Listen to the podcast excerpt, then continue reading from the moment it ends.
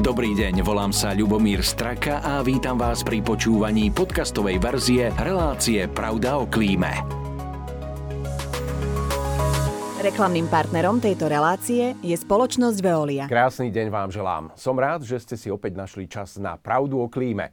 Počas tohtoročných horúcich dní ukázala naša planéta svoju silu. Boli sme svedkami silných požiarov v nejednej krajine a nebolo jednoduché sa ich zbaviť. Bolo to len výnimočné, alebo sa s tým už budeme musieť naučiť navždy žiť a zostane to len v tejto miere, alebo sa to bude ešte viac zhoršovať.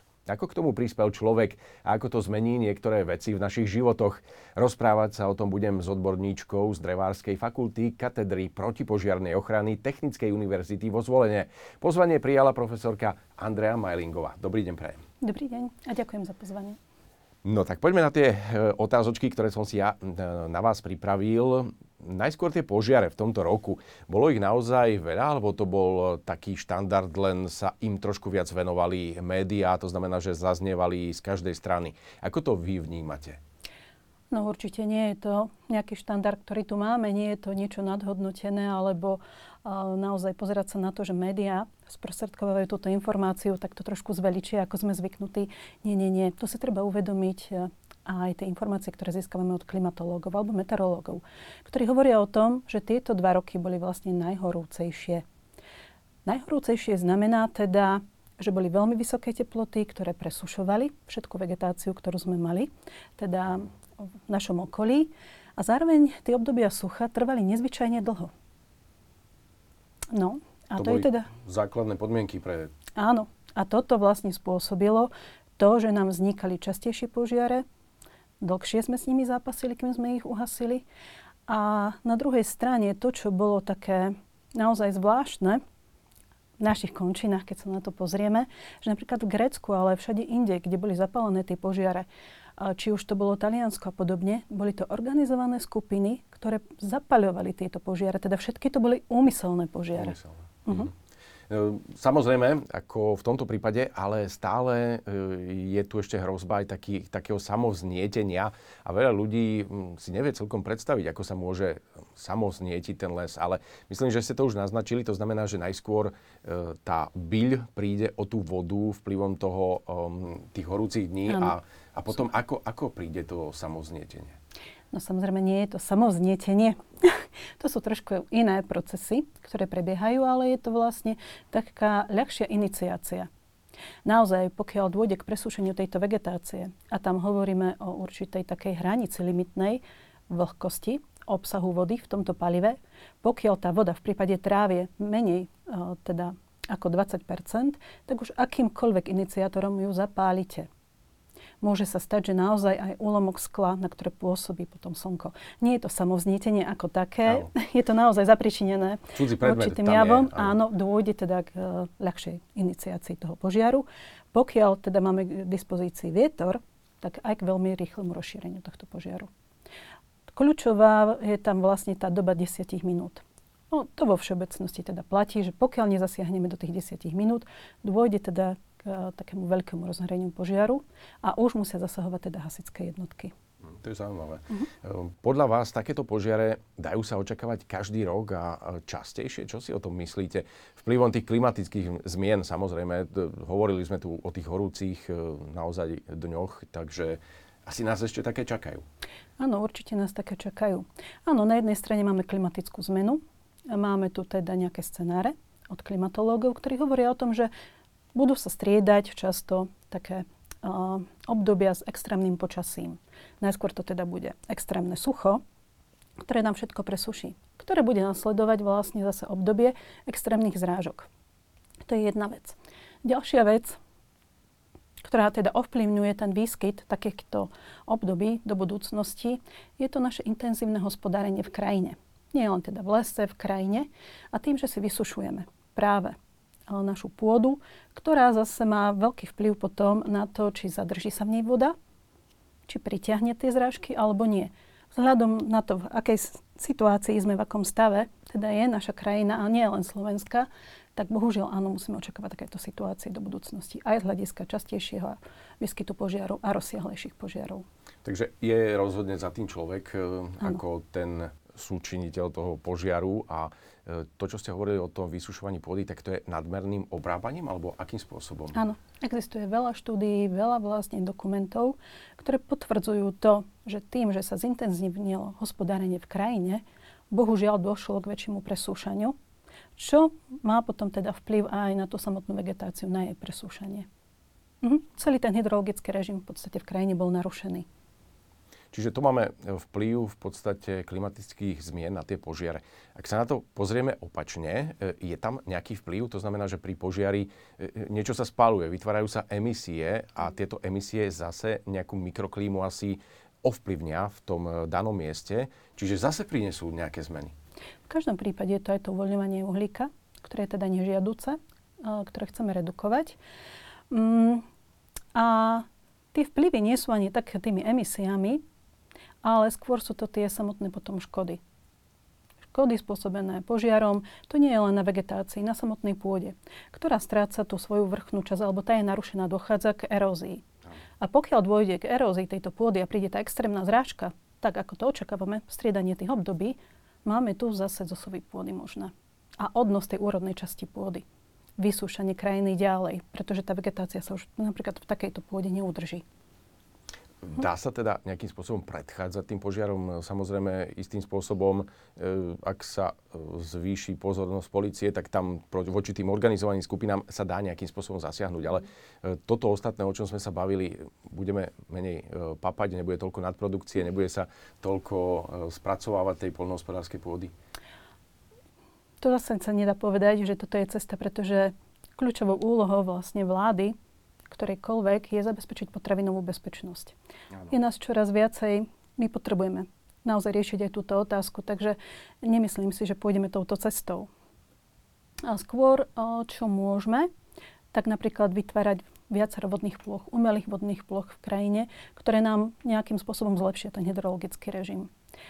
Ako predchádzať požiarom? Tak trošku znela na začiatku tá otázka. A keď som hovorila o tom suchu, a o tej ľahšej iniciácii toho požiaru. Zase to súvisí s tou ľudskou činnosťou. A nech to je umyselná alebo neumyselná. Na Slovensku našťastie viac menej je to neumyselná činnosť alebo nedbanlivosť je príčinou mm, výchova, výchova toho obyvateľstva. A takto sa hovorí, že to by mala byť vlastne jedna z tých ciest tej požiarnej prevencie. Ale zoberme si také územie, ako je napríklad Podpoľanie, ale to nie je jediné územie na Slovensku, kde naozaj je tradíciou vypaľovanie tých porastov v jarnom období, v jesenom období. A naozaj z tých e, prípadov, ktoré trošku poznám, o ktorých mám informáciu, tak to bolo o tom, však ja si to vypálim, je to môj pozemok, nech sa stane čokoľvek, to mi čo môže. Lenže takto veľmi rýchlo došlo k väčšiemu rozšíreniu, či už to boli trávnaté prasty, alebo dokonca do lesa, čo sú ešte väčšie škody potom. To som sa práve chcel na to spýtať, že toto je pre ľudí e, niektorých bežné, že vypalujú tie trávniky a hovoríte o tradícii nejakej. E, v každom prípade e, bude asi musieť byť prísnejšia aj nejaká enviropolicia alebo normálna policia. Prípadne priamo by to malo byť v kompetenciách miesta a obcí, aby si dávali na to pozor, lebo je to každým rokom nebezpečnejšie. Áno. Takéto vypaľovanie nie je povolené. Ono dopredu musí byť ohlásené samozrejme hasičom, aby oni vedeli teda keď im je nahlásený takýto požiar, že mal, malo by prípadne. ísť o kontrolovaný, keď chcem niečo spáliť. Toto nie je povolené, no napriek tomu hovorím, je to tradícia. A niekto to nazýva športom, ale ja by som to nazvala teda tou tradíciou, tým tradičným obhospodarovaním. Mm, napríklad aj legislatíva ochrany pred požiarmi zaviedla vyššie sankcie, ale ani toto nepomáha v tom, aby sme vedeli zabrániť tejto no. činnosti.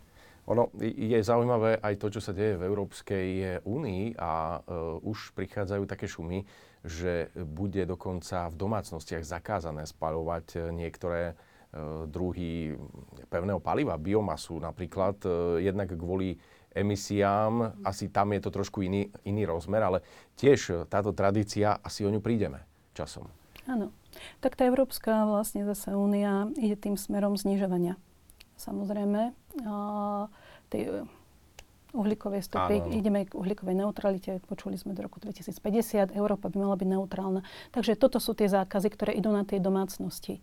A v podstate veľmi sa to ale netýka vzniku požiarov v prírodnom prostredí ako takom. My ten problém máme v podstate pri tom vypaľovaní tých trávnatých porastov, poľnohospodárskych kultúr, kedy nám dochádza vlastne k prechodu a tohto požiaru do lesa. No a v lese teda je to najčastejšie nedbanlivosť človeka, ale veľmi často požiare vznikajú aj napríklad pri ťažbovo pri ťažbe v lese, ťažbou dopravnej činnosti alebo pri pestovaní lesa. Zase človek a jeho činnosť. Áno. Čiže z, to, z tohto pohľadu. E, poďme sa pozrieť, ale e, ten kozub nejaký, kde sa spaluje to drevo, to, je, to je v dome. A videli sme aj počas tých požiarov, bolo zasiahnutých. Samozrejme, e, tí ľudia žijú, dá sa povedať, že na rôznych miestach a častokrát ten požiar ovplyvní aj ich obydlia. A ja sa preto chcem spýtať, či už sme niekde na tom s tým materiálom taký vyspelí, že naozaj sú tie materiály, z ktorých sa stavby moderné stavajú, odolnejšie voči požiarom. Určite áno. A čo je kľúčové v tomto smere, tak e, to je problematika výskumu požiarov v tzv. územiach VUI. Na európskej úrovni to sú vlastne také rozhrania medzi tou prírodnou krajinou a tou zastávanou oblasťou. Áno, na toto je naozaj venovaná veľká pozornosť aj u nás na Slovensku, ale teda najmä v zahraničí, kde sa teda zaoberáme uh, požiarnou prevenciou nielen v prírodnom prostredí, ale práve je to aj protipožiarná bezpečnosť stavieb. Áno, a tam nás potom zaujíma práve stavebné konštrukcie a ich protipožiarná odolnosť, ktorú dokážeme teda zvýšiť práve nejakými náterovými látkami, nazývame ich retardery horenia, ktoré naozaj sú potom odolnejšie dlhší čas proti teda pôsobeniu sálavého tepla alebo konkrétne aj plameňa a umožnia teda bezpečnú evakuáciu obyvateľstva. Čiže sú to nejaké nové materiály, ktoré sú povrchové. To drevo zostane drevom, ale ak mu pomôžete, tak dokáže zmeniť vlastnosti. Ano. S týmto požiarom. No, je tu taká zaujímavá oblasť potom, e, tak ako si to, zoberme si to cez to poisťovníctvo, tak ako si to nastavili poisťovne v prípade, e, že sa objavili nové záplavové zóny, ktoré tu doteraz nikdy, nikdy neboli. Dali sa možno predpokladať tisícročná voda, ale neboli súčasťou poistení. E, myslíte si, že takéto požiare dokážu ovplyvniť aj to poisťovníctvo, že to bude riziko, ktoré už sa nebude dať predvídať, že by e, mohli stúpnuť, e, nie ste odborník asi na poisťovníctvo, ale v každom prípade, či je to jeden z tých prvkov, ktorí budú vnímať poisťovne ako vyššiu mieru rizika, keďže tie požiare sa nebudú dať odhadovať? Áno. Ešte poisťovne sa nezaoberajú práve tým rozhraním toho prírodného prostredia a toho obývaného prostredia, lebo v týchto oblastiach by to malo veľký význam. Osobne si myslím, že poistenie toho prírodného prostredia lesa k tomu nikdy nedôjde. Hoď existujú metodiky, máme kolegu u nás na Technickej univerzite, ktoré sa tomu venuje, ale tá prax sa na to pozerá inak. Iné je vlastne poistenie tých budov, ktoré sa nachádzajú v týchto rozhraniach. Pretože naozaj tamto riziko je úmerne väčšie ako v tých ostatných oblastiach.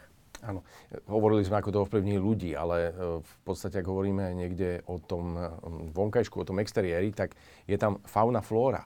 Ako takéto požiare ovplyvňujú práve zvieratá a rastliny? Rastliny sme už naznačili, že strácajú e, tú vodu a uhynú. Mm. Tie zvieratá niekedy nestihnú utiec, čiže akým spôsobom sa na to pozeráte ako odborníci na požiare, na takéto veci? Mm-hmm. No, čo sa týka Slovenskej republiky, tak tam zase máme požiare malého rozsahu, tam nie je celkom problém práve no, s tými zvieratami. Tie naozaj stihnú ujsť. Problém je naozaj s tými škodami, ktoré máme na tej pôde, na samotnom poraste a na tej vegetácii. Tu treba nahradiť. A tam sú potom tie procesy sukcesie, že postupne len vlastne vyrastá tá bylinná zložka, ktorá tam bola predtým. A takisto máme problém s tou dremnou zložkou. To zase bude trvať niekoľko rokov. Čo je problém, tak to, je, to sú tie domino efekty, ktoré z toho vznikajú potom požiare. Ja som to už teda spomenula. Je to tá veterná erózia. Neskôr vodná erózia. Príde extrémna zrážka, narušený vodný kryt. A už máme problém bahnotoky, zosuvy pôdy. To je ďalšie, čo na to prichádza. A prichádzame o tú úrodnú časť. To územie bude problém zalesniť. Totálne narušený hydrologický režim. No, tam si dovolím ešte aj eh, podotknúť takú vec, že, že častokrát eh, to môže byť územie nejakého chráneného vtáctva, ktoré žije len tam, v danej lokalite a nebude sa vedieť prispôsobiť inej lokalite, čiže eh, vyhynie. Čiže aj takýmto spôsobom sa dá na to pozerať, alebo prípadne môžeme požiarmi prísť o nejakú časť pralesov, ktoré máme na Slovensku a toto tiež môže byť problém. Problémom áno sú práve tie územia. U nás nie je to len Natura 2000, čo sú vtáčie územia, ale sú to teda biotopy národného významu, európskeho. Áno, áno, áno. Ale toto problematiku vlastne a tými stratami, oceňovaním sa viacej zaoberajú odborníci, ktorí sa venujú ekosystém, ekosystémovým službám lesa a vedia ich oceniť. Vedia to vyčísliť. Avšak nie sme ešte tak ďaleko, aby to vedeli úplne takto presne vyčísliť. A v tejto fáze naozaj to, čo funguje a na čo by sme sa mali zamerať, je tá prevencia.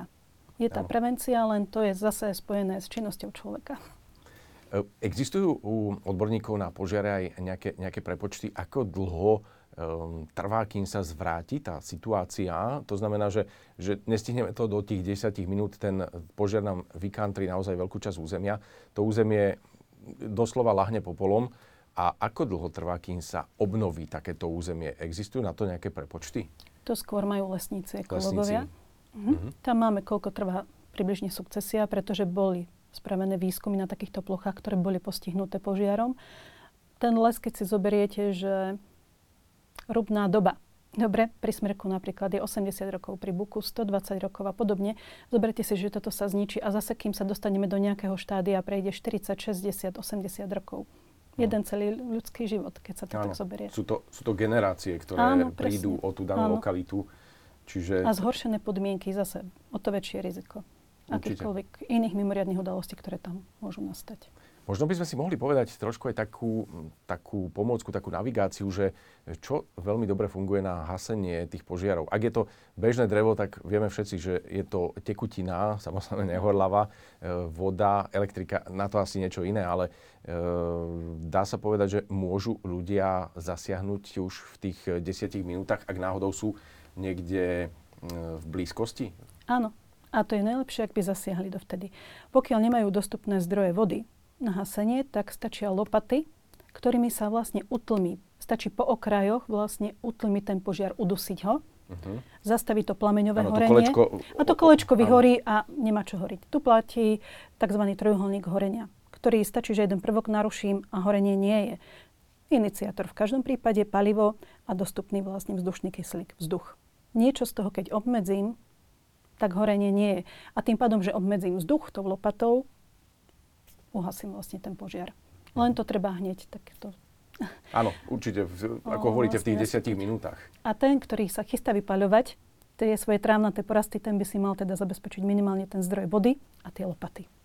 Určite, nejakú väčšiu partiu. Mm-hmm. A, dá sa povedať, že v tých domácnostiach, neviem, aká je legislatíva, priznám sa, ale čo sa týka prístupu k tým požiarom, už by mala mať každá domácnosť hasiaci prístroj? Alebo ako je to? Je to, je to na dobrovoľnej báze? Vieme, že v autách tam sa to trošku sprísnilo, ale v, v tých domácnostiach e, bolo by rozumné, aby sme sa pripravili na tie ďalšie roky na možno, že nejaké nečakané požiare aj takýmto spôsobom? V každom prípade zásobovanie hasiacimi látkami a teda aj hasiacimi prístrojmi to prepočítava špecialista požiarnej ochrany. On to navrhuje.